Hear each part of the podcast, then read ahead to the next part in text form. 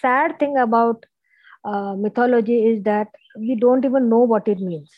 Mm. we sort of just connect it to myths. No myth, myths is not a study mythology is not a study of myths at all. It also includes legends and lores you know a folk story. All these stories it's i think it is the first way of storytelling. Mm. and storytelling which has survived so many centuries. So why has it survived so many centuries? Because i think the fact that they are very relatable. And when i'm doing my research i realize how much these stories I could identify with them. And if I can identify with the stories, I want the readers also to identify with them. You know, that is what makes the story so relatable. As an author, I have to make the stories relatable because they are relatable.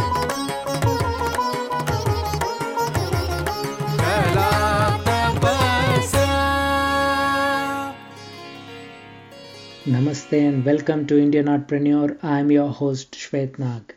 On today's episode, we have Mrs. Kavita Kane, who is the best selling author of six novels and is considered a revolutionary force in Indian writing. All her six novels are based on lesser known women in Indian mythology. Her works include Karna's Wife, Sita's Sister, Menaka's Choice, Lanka's Princess, The Fisher Queen's Dynasty, Ahalya's Awakening, and recently launched book Saraswati's Gift. On this episode, we discuss about Mrs. Kane's writing process, inspiration, and approach towards writing fiction based novels on mythological characters. So, let's talk to Mrs. Kavita Kane. Welcome to Indian Artpreneur. Uh, thank you for being with us, uh, Mrs. Kane. Hello, Shwet Nag, and a very good morning to you because it's morning in India. Very good morning. So, my first question to you how do you generally think of structure to your story? Do you begin in the middle and then think of the start and the end, or do you go with this three part structure of storytelling? Uh, honestly, I definitely know my beginning and my end. You know, it's like, in fact, many times I know the end. I even know my ending line. You know, it's it's uh, that sort of a trigger, and uh, which actually makes uh, help the narrative flow uh, but uh, roughly, you know, uh, I do have, I do have this. what do you say? this three act structure definitely you know it starts off with the setup like the first act and then the confrontation and the resolution you know i have this uh, because it has to be it has to fit the drama flows that way. Uh, but uh, yes during the course of it what really changes is uh, especially the middle part you know it's where where the maximum action and uh, where it typically depict, uh, depicts what uh, the protagonist or the main character is attempting to resolve the problem. I think that becomes uh, sometimes can become very lengthy you know so mm. sort of uh, mm, sort of limiting the denouement so what i actually do was I, I really believe in the epilogue and the prologue you know where uh, it gives me a, defin- a definitive beginning and a definitive end to the mm-hmm. uh, to what I have to say. So yes, structure wise, uh, definitely it is. Uh, it has all the three. Uh, mm, while I'm writing, yes, it definitely has all the three parts. Uh, but when I'm thinking, when it's, it it actually starts. Let me say, it start off with the ideation, the story mm-hmm. ideation, and then I have to actually sit down and you know uh, usually I start backwards more than uh, honestly. Since I remember, I know how it is going to end and uh, what is the last line. I start going backwards, right backwards in the sense right. Again, I sort of jump to the beginning and then sort of devise how I would like it to start, and then. Um, uh, then I think uh, actually you know forming a skeleton as such because since the matter per se about that particular character is very less so uh, many times like example with saraswati's uh, book uh, there were many assorted stories or mentions mm-hmm. so you know trying to join the dots and uh, bringing it to a you know a fluid narrative mm-hmm. that becomes a challenge in itself you know because there has to be some sort of a chronology which actually in this book there is no chronology time chronology because uh, uh, uh, as the birth of the goddess and how she is you know interacting mm-hmm. with the other celestials and other other events and episodes connected with her uh, there was no no time frame because you know like it was jumping from the ramayana to the mahabharata to the beginning of the earth uh, beginning of the world you know so mm-hmm. uh, trying to join in trying to give some sort of a uh, linear uh, um, movement to the book is okay. uh, becomes uh, becomes actually for me a little problematic because uh, there are some character because there are there are just few episodes and you are sort of sort of dramatize between the episodes. I have to dramatize it. So mm. keeping that, keeping the time frame in mind because it, these are assorted stories. You know, there are stories from the Ramayana, from the Mahabharata, and the Puran. The same story, the same character. So mm. you know the stories also change, the versions change. So keeping that all that in mind, I think it becomes a it does become a roughly a three act structure but uh, i think the, as i said the biggest problem was is trying to give it a certain cohesiveness. Okay. Uh, then the question about friction in each of these chapters uh, when you have uh, some friction that you need to create you have to always keep it uh, less friction than overcoming the final resolution right? So uh, so there is a lot of work that goes in overcoming these friction elements as well i think. You need to think through if this friction what the character meets, uh, protagonist meets in the first chapter or second chapter should be less than what she meets in the end. So there should be a lot of thought process, I think. Uh, yes, because uh, because I tell you again the uh, the problem which I face uh, it didn't happen with Saraswati because everyone knows about Saraswati, but hmm. my other books, my, most of the characters are quite unknown. They are minor being minor characters. Many hmm. people hmm. are not familiar with them. So hmm. what happens is uh, actually the character build up has to you know the first three chapters actually hmm. the character build up who she is and you know sort of because let's say a surpanaka or a ahilya the two. Uh, these uh, the uh, they are just uh, episode mentioned in the epics you know? And then but who was ahilya no one knows. Surpanaka everyone knows she is the sister of ravan but you don't know her beginnings. So most of these characters you don't know the beginning how they start.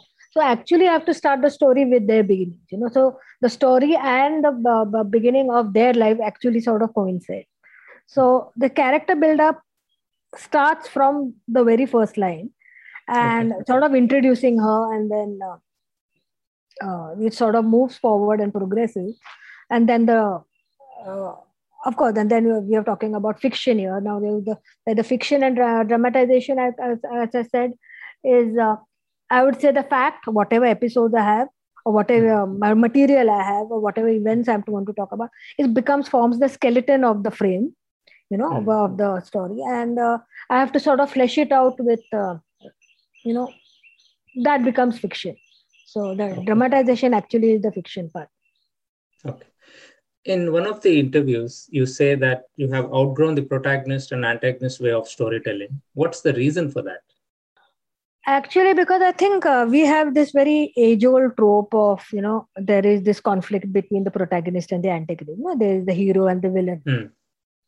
I think the two most uh, important and essential characters in the narrative but what uh, i am interested in only telling the story of that particular character so i'm not interested in um, whether he or she is black or white Mm. Uh, so whether she's the hero or the heroine, uh, or whether she's the villain or the vamp, I'm more interested.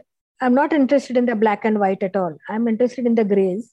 So what mm. happens actually? Uh, my characters can very swiftly start off well, technically, uh, ethically, as a good character, mm. can go into the darker shades and almost become uh, uh, you know, where almost become vampish. It's like it happens in uh, Satyavati in the Fisher Queen's dynasty. So hmm. here she has, she is the protagonist and she is the antagonist herself. So I think uh, here this whole uh, roles which we have of an antagonist and a protagonist, she's playing the same role. It happens with Menka also, you know, uh, where many times I think they because I think that whole uh, that particular act character, the protagonist. Let's say now I'm talking about the protagonist here of this book of my book mm. they go through a lot of they you cannot uh, deem them um, black or white because i think they while going through their journey they go through the gray shades also Absolutely. so now so from the white if you're going to move into the dark so i think they themselves become antagonists and then again they become protect so that becomes the character arc of that not only becomes the character arc of the protagonist of the uh, but also i think shows her journey shows her travels shows her follies her mistakes how she understands from a mistake like example i think a classic example again is ahilya you know yeah. the realization so i think uh, the protagonist and the antagonist uh, the, the entire trope falls short in my books only because it was that main character become the protagonist as well as the antagonist of our own story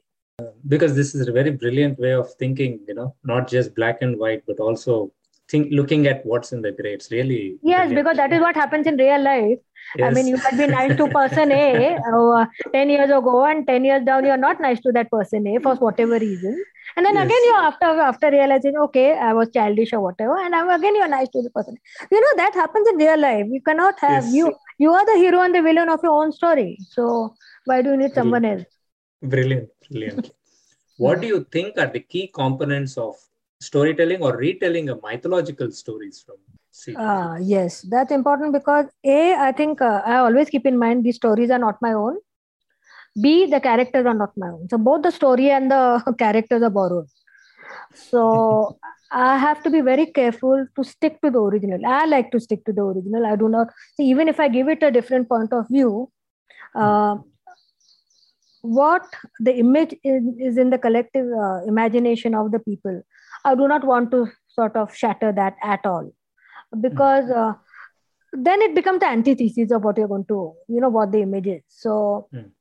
What I would, what I personally do, I think what I feel while, while doing, uh, uh, especially when retelling of mythological stories, I think uh, what is most important is the uh, uh, is the fact that the main story, what you're going to tell, mm-hmm. you know, that has to be told well you know the story it, as i said it's a borrowed story but that story has to be told in such a way that it is not what has been heard so many times you know before mm. so i try to give it a certain fresh perspective a certain fresh interpretation through a minor character you know that's what i'm actually so the plot becomes the plot is very important i think the most important part about storytelling is the plot you know mm. how you sort of weave the plot uh, into like since these are as i said earlier these are episodes you know they're small episodes in the in the epic so how i mm. weave this plot this particular plot into the narrative is very important uh, for my storytelling because i think uh, as i said the story is very very important how you treat the subject you know the, the treat the subject the, the character that the plot is important here the second i think uh, is the character, the, the characters and the characterization Mm. So where um, for me again I said uh, since my protagonist is usually minor characters, I don't have much information about them. So Correct. what I actually do is I try to extract whatever I can through the major characters, through uh, through the and the events or the episodes revolving around them. So mm. that is how my character build up of the protagonist actually happened. So let's say um, Satyavati. I mean, Satyavati was she's there chronologically. She's there for a very long span in the epic. Mm-hmm. But actually, if you see, there's not much about her. So I had to rely completely on Bhishma. So it happens with all my stories. With Urmila, it was Lakshman and Sita, you know, or with Menka, it was Vishwamitra was a much huge character than her. Mm. So I think I try to build the characters of, let's say, a Menka or Urmila or Ahilya or Surpanaka through the main characters in their life, like whether it's Ravan, you know. So mm. through them, I try to find some sort of a, you know, if she is Ravan's sister, how would she be, have been? Mm. You know, or if she's uh, Kumbhakarna's sister, she's the sister of these three very remarkable men, you know, very who are achievers, and how would she be? So I think this character building actually uh, you know she's not my character she's uh, everyone is familiar about Surpanaka or Ahilya but mm. or something like what I did for Ahilya Ahilya uh, was supposed to be created by Brahma and she was the perfect uh, um, perfect woman. So so but perfection when she was almost a personification of perfection. But when you talk about perfection means that it without blemishes. But ahilya means that. Ahilya actually means without blemishes but i wanted to humanize her. So I I had read uh, in the, I, I used that thread where she is actually a twin of uh, a king called Divodas. To okay. try to humanize her and uh, sort of dilute the divinity in her. So these sort of things, you know, like when I'm building the character, uh, from these uh, original stories uh, because i think this happens also because i have to contemporize this contemporize these stories you know sort of make it relevant to today's world to today's views to today's people to today's readers to today's society. And you realize the issues are the same but the characters are old you know. So trying to link uh, sort of bridge these two epochs i think mm. that becomes a part of the storytelling then of course then there's thing, things like elements in storytelling like a theme you know the theme of what do i want to really talk about so that again uh, is very very strongly um, very it's, it's, it, it, it is a sort of sort of instilled with a certain modern sensibility uh, mm. because uh, you know it's like saraswati when i'm talking about saraswati i am talking about uh, not only knowledge she is the goddess of learning and knowledge but i'm talking about modern concepts like education women's hmm. education um, mm, you know this uh, whole concept of equality in uh, marriage and love uh, equality in you know the, the, concept of marriage and motherhood so all these topics mm. are sort of inserted become the become the theme and an important component of storytelling so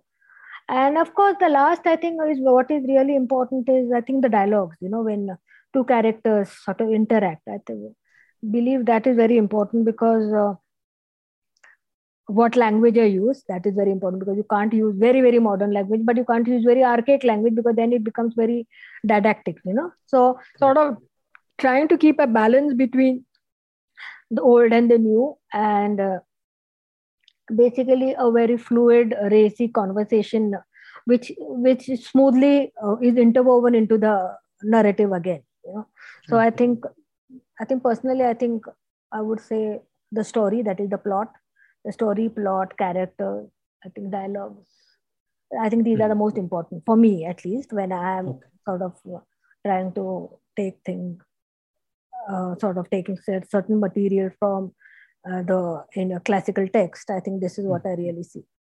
Okay. That, that leads to my because the answer of that question also leads to my next question you know be it a dancer musician or artist or an author one needs to develop their own voice in narrating a story. How should one develop this? Where should they start you know? I think try to be original in the sense uh, be very honest with what you are writing. You have your writing has to be very honest it has to it sounds very cliched but it has to come from the heart and of course sort of fine tuned with the mind you know. But it has to come uh, because that is that's the only way your voice your voice has to be original because uh, it cannot it should not be duplicated because you know it's like if someone writes like another author you say oh he's writing like that author. You know he remind me of that author. Mm. that means that author is in a way unconsciously being influenced by the some other author so i think the voice is very important because you have to have an individual because that develops into an your individual style That mm. is going to be your style in, in eventually so when I, am talking about the debut book I'm, I'm just trying to be yeah. when i wrote my first book Karna's wife i think i actually wrote it i think that's one of my most raw books in the sense i just wrote it as a as it came out i mean okay. the editing and all of course is there but that was my most frank uh, uh, let's say a story, way of telling a story where mm. i didn't know uh, let's say i was sort of quite uh, unaware of the technical finesse i think uh, it might not it definitely does not have a let's say a technical finesse but uh, like the later books perhaps mm. perhaps I'm, i really don't know but i think that book was one of my most uh, or even sita sister the, the, first two books were very very uh, it came straight from the heart literally i mean these two books okay. I, I must say so the voice is important because um, it is your unique way of writing you know mm. you have to develop it or it comes from it, it is very instinctive it but uh, uh, i think as you go as the flow comes i think you realize that it has developed into your way of writing both in terms of the narrative as well as the character voice you know because uh, um, this because that voice has to be very distinct that it has to be very original and uh, i think very uh, and most importantly it has to be very honest so now that voice what you say can be not only the way you treat the subject very important how the the point of view uh, mm. but also your language your vocabulary your tone you know you know your, your syntax you know all these all this forms a certain diff- individual individualistic identity of writing you know? Uh, because uh, that again gets translated that is what is called style. So mm. uh, here i think uh, what i could say is uh, my voice when i try to write i think a i think it's the point of view. I think it happened by default that i started writing about uh, marginalized characters women marginalized female marginalized characters you know who are often overlooked and all and that by default became a niche of its own so i think my point of view uh, here was women in uh, the epics and uh, yeah, classical texts, and not only women, they were marginalized women whom we otherwise know of, but we really don't. We know, but we really don't know much about them. You know that sort of a paradox is there in their identity. Mm. So I think that helped me again not it uh, sort of helped me understand my own intentions mm-hmm. and uh, also helped me develop a strong voice and my own style you know because through these characters i developed my voice I, I should say because by giving by lending them a voice i developed my own voice you know it, it actually it was also a process it was a it was a journey we did together then i think uh, what is very important i'm here i'm talking about technicalities of uh, yes. voices uh, mm. let's say first person second person third person usually mm. it's uh, these are written in first person and third person second person is usually rare uh, and avoidable because it, for me at least because when i am writing these stories i cannot uh, what uh, i think uh, in books like i think it was uh, Menka's where when i find that there's not much matter about her and the other character is a bigger character like Vishwamitra. I try to run parallel stories, you know, where uh, her story goes is because and by in the middle of the book they sort of meet up. So while giving to a voice to both these characters, mm. what I'm actually doing is uh, using the first the first person and the third person together. You know, where okay. like uh, Lanka's princess was completely first person in the sense it was completely her point of view i was hmm. writing mm. her story in her the way she viewed what happened to her life but that was not the case of let's say uh, in uh, Menka's story um, Menka's choice that book is the where both the characters were equal uh, got equal space you know or it happened with uh, let's say which one Satyavati's book the Fisher okay. Queen dynasty where Bhishma also has a certain POV and uh, Satyavati also has it. So I think uh, these uh, this first person, third person, you have to be. It it can be intermingled, of course. So that also becomes that how you use the you know sort of a, are you using it in a consistent voice for your narration or you're mm. going to sort of interplay them i think it depends on you and on, on, on the characters which you're talking about mm. then i think uh, I think the most important part again is uh, voice, uh, sort of when uh, defining the voice is how you balance uh, the narrative and the dialogues. I think that was that I learned very early in my first book because I think my first book has a lot of narrative. Okay. So uh, then I came to know that what is important is trying to make a balance between strike a balance between the narrative and dialogue because dialogues are also very necessary. It gives a certain movement mm. uh, a certain drama to the voice you know because actually that character is talking so correct, it is correct. literally it is it is the voice is literally there and while yes.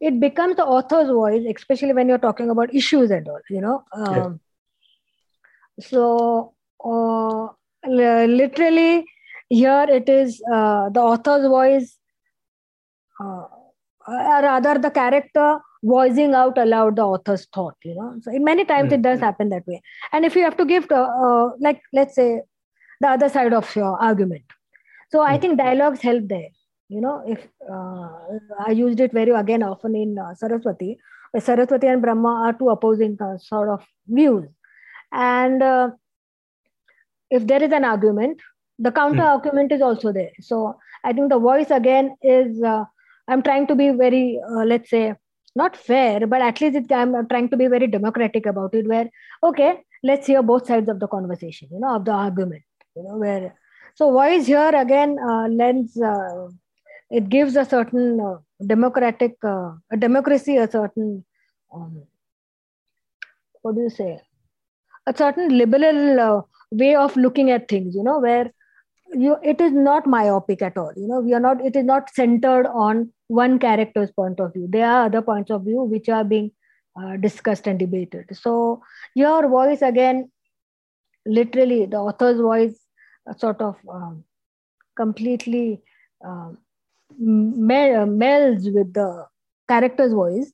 And uh, it does become your distinctive style eventually. Okay. Very interesting very very interesting uh, thing you said um, in your research did you ever come across the way music and dance was placed in our mythology Oh, very often. I think in Menka's choice, I, uh, I think it was completely on that. It was, in fact, I wrote about Menka because it, she was an Apsara. And I was completely fascinated with, by this concept of Apsara and Gandharva, who are the personification of, again, dance and music, respectively. You know? Okay. So, where uh, it is such an important part where dance and music are expressions of emotions. And there they have actually described different emotions. And you know and each emotion is again they have a subtext and there are layers to it. So music and dance in our text are characters. They are very very important. So this very fact that the apsaras and the gandharva uh, mm. are there you know this whole thing of the indralok having these two i think that shows that music and art was so uh, it's very palpable in the in the in the narrative you know if in the in the narrative of both the epics if you actually see more more in the mahabharata than the ramayana say but mm-hmm. uh, i think these two uh, these two apsara and the gandharvas are and then i think in this book the in the latest book saraswati uh, i have tried to sort of incorporate the whole concept of music how important music and dance and art is in and, and the, the role they play you know the role they play in defining uh, the, the, the different people in the the story let's say mm. um, you know how she how like she was a goddess of learning and knowledge and music and art but mm. how she sort of she did not it was not a privilege she sort of earned that status you know how she got music to the world how she you know so i think all this part of uh, the stories of music and uh, art and uh, dance and i think they are a different uh, they are different episodes in itself. You know each one uh, there is a certain significance. I mean let's say uh, you know even the story of let's say uh, it is not considered debauchery. You know this it's very important. This whole thing of music and art is music and dance is almost spiritual Mm. It is a way of connecting to God, c- connecting to your own self. Connect. It's a it's a means of self realization. So I think it, as I said, they are it is uh, they are character. It almost becomes a character. It becomes an emotion. It becomes it is a very palpable fact in the mm. uh, uh, woven in the text. Definitely. Uh, how has reading mythology personally helped you? Oh, it's the biggest lesson. I mean, uh, in every way. I mean, you know, the most sad thing about uh, mythology is that we don't even know what it means. Mm. We sort of just connect it to myths. No, myth, myths is not a study. Mythology is not a study of myths at all. It also includes legends and lores. You know, a folk story. All these stories. It's. I think it is the first way of storytelling, mm. and storytelling which has survived so many centuries so why has it survived so many centuries? Because I think the fact that they are very relatable. Hmm. And when I'm doing my research, I realize how much these stories I could identify with them. And if I can identify with the stories, I want the readers also to identify with them. You know, that is what makes these stories so relatable. As an author, I have to make these stories relatable because they are relatable. And I think I, I am fascinated by the fact that you know you sort of why do we like let's say mahabharat more than the ramayana? Honestly you know we are sort of fascinated more by mahabharat because mahabharat i think it deals with every emotion every crisis every human crisis every situation which you can think of. Anything. I think it is a master uh, it's a master book of let's say psychology or psychoanalysis absolutely i mean you see each character each event and you sort of not one character is like the other so i hmm. think this becomes a lesson yourself you know for me it becomes a lesson not only in uh, personal uh, terms you know like but also i think uh, the whole art of storytelling i mean these stories when you know how one story is interwoven into the other yeah. Hmm. you know they are sort of this whole thing of the, the, recall factor you know all many of the stories are recall factor like menka stories menka vishwamitra stories told by someone else. So and how that particular story is supposed to be a lesson to this man you know the character whom he's telling it to. Or the story of nal damayanti is told to yudhishthir to know that gambling is bad you know but still he does not listen and goes ahead so each of them they had they don't they, they, besides having a very strong moral element i think it has a very strong philosophical element. So i think that is the biggest influence i think to not only to me and i think even to the readers. I think it has uh, our stories our stories of the epics have very very they are so deep and they are so layered that i think every time you read them you not only find a different meaning but you i think you find a different uh, value and worth to it how has been the response to mythological genre books in India? Oh, huge! I think currently, I think it's one of the most popular genres. Okay. I think it's sort of it's very ironical that about let's mm. say uh, 20 years ago there were publishers, or 15 years ago even, uh, publishers yeah. who refused to take uh, these books because they were uh, we don't have mythology as a genre. You know, they used to mm. stop. And now uh, these publishers have their own stable of uh, mytho, mythofiction writers. So that just proves that how popular uh, the genre became, and it was going to become popular because I think we all this time in English I'm talking about because in regional literature uh, uh, mythology has always been these uh, the epics. I mean the Ramayana mm. and the I mean I'm, again that is a very wrong word when I'm using. the, the stories of the epics and the Purans have always been a part of the literature of regional literature always you know so mm. because we are writing in english i think we sort of suddenly this seems to be a newfound uh, fact but uh, mm. no it's not that i think uh, uh literature and uh, the epics have always been very closely related and i think every every uh, creative person, whether he's a writer, whether he's a painter, whether he's a sculptor, have used the epic, the stories of the epics to express his thoughts. So. I think uh, these stories, as I said, have a huge impact, have always had a huge impact, and will have a, a huge impact on us, on our lives, on our daily lives, on our cultural lives, on our social lives, because it is not just stories. They have, it's uh, it's everything. I mean, it it it carries a socio cultural, political ethos, everything. It it is. Uh, there is a certain history behind it. There is a certain geography behind it. There is a the whole elements of culture and uh, uh, uh, socio-political elements. So mm-hmm. uh, it is just, and of course the character. You know, they all uh, there is a certain personal affinity to these characters. So. Um, genre then if you all this if you are going to term it in mythology then yes mythology becomes an extremely powerful tool to actually mm. canvas uh, a certain contemporary sensibility by mm. retelling all those stories you know you are hmm. sort of uh, well by retelling the stories you are not just read these stories are just not being retold. They are being told with by with a certain new revisioning a new a reinterpretation of characters and events and giving a completely fresh perspective. And it's been happening. The very fact that it, it, this has been happening through the centuries that is why they are still alive and living today Mm. You know, they did not because every time they were revision and there were new versions. If, if, when you say you have so many versions of uh, the Mahabharata and the mm. uh, Ramayana, what do these versions mean? It's a different perspective actually, right. which the author had the freedom to express.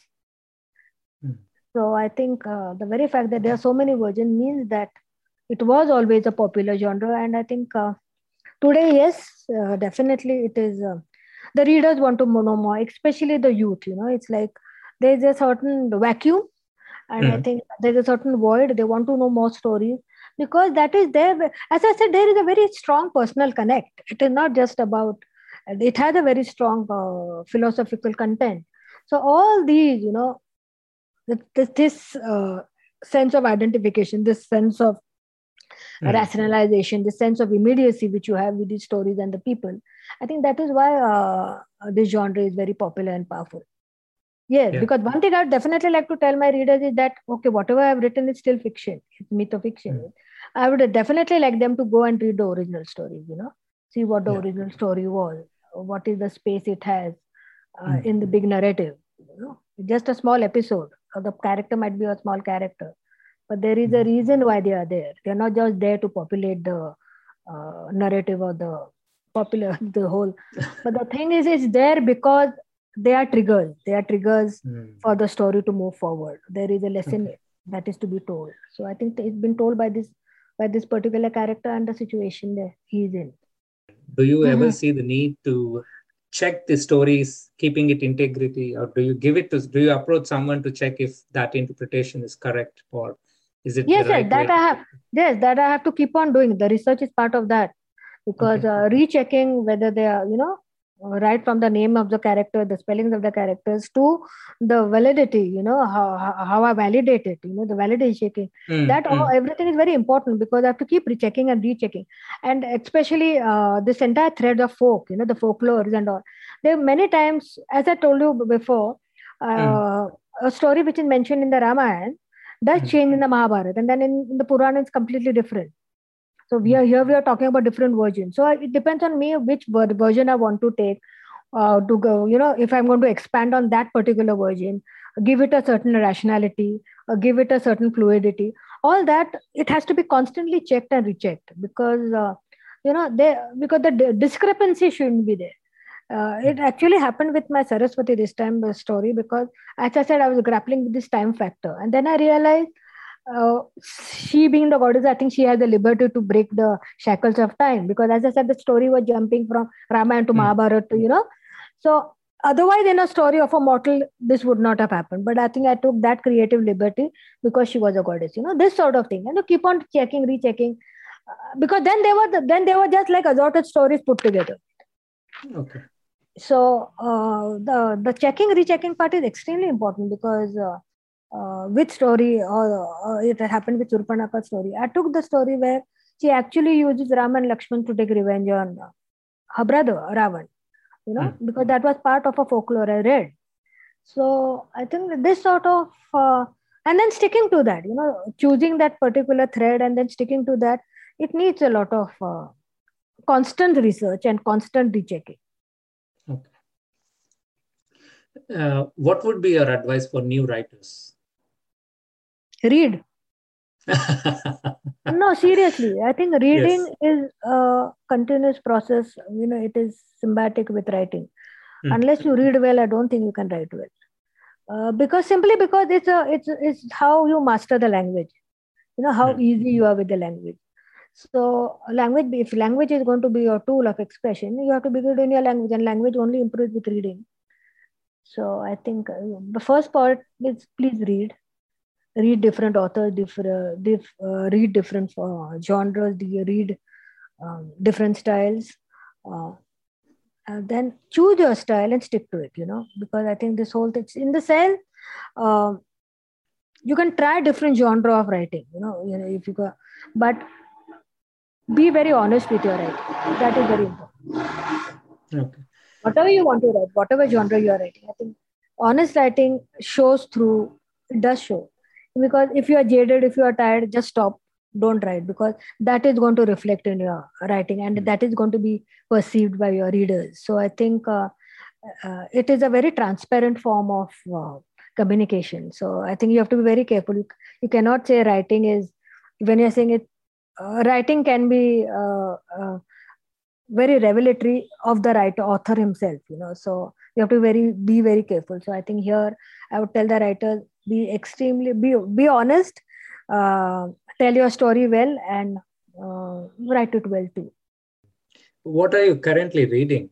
Uh, and could you tell us the books that really got you thinking uh second uh, let me talk about the second part. I think there's so many books which have influenced me sometime or the other. It always happens. So that's why when people ask me who's your favorite author or favorite book i cannot really say because it doesn't because it is an amalgamated uh, experience you know where mm uh, you've been reading since let's say I, from what I remember five seven, mm. and you know, and I love I have this bad habit of I don't know what, but this is a habit of mine. I keep going back to my books, you know, those old books, and mm. I sort of relive them and you know uh, recapture. And every time I realize I go through those books, uh, it's a different experience altogether. I see the characters in a different way. I, I relive in a different way. So I think it's also because it's sort of determined by your own uh, age and experience. So books for me, it's it's a constant influence. You know, it's like it's, it's like what do we say? Uh, it's like watering your thoughts. So reading, mm-hmm. I think, actually is watering your thoughts constantly. So I would not name anyone because it's not fair on the other. So there have been uh, vast. Uh, there have been many authors who have okay. definitely but one author i would definitely would, would like to say mention here is only because i think i constantly have at my bedside is pg wodehouse uh, because i think he's the best stress buster. And i have this uh, habit of reading two books at a time but pg wodehouse is always a constant. So it could be any other book but pg wodehouse is there because i actually realize he brings he's one author who makes me laugh. And even if i'm reading that same book the seventh time or the tenth time he still manages manages to make me smile. So i think for me he is uh, he is uh, he's not he just he, he really brings joy to my life uh, what i'm reading now as i said uh, right now i'm reading my own uh, manuscript so that is quite jading so since i'm writing my next one but um, um, what have I read? Which is the last book I read? Oh God. I think I'm uh, right now. I'm reading the second volume of Savarkar, uh, uh Vikram Sampath, mm. and uh, with PG Wodehouse. Okay. Thank so, you so much uh, for giving so much insights into the, your writing process and where new writers should start and how the dancers should take their inspiration and you know and i think your new book is of course as you said is a is a must read for all the performing artists because it's it has some links to uh, the music and the dance as you said. Thank you so much kavita ji for coming on indian artpreneur and giving us uh, your time yeah thank you very much giving i think i really enjoyed this interview and uh, I think I must have said things which I have not mentioned before, but yes, you know, because as you say, even interviews are very revelatory. So, uh, thank you very much for giving me an opportunity to talk and discuss and chat and debate. Yes. Not debate, but definitely chat.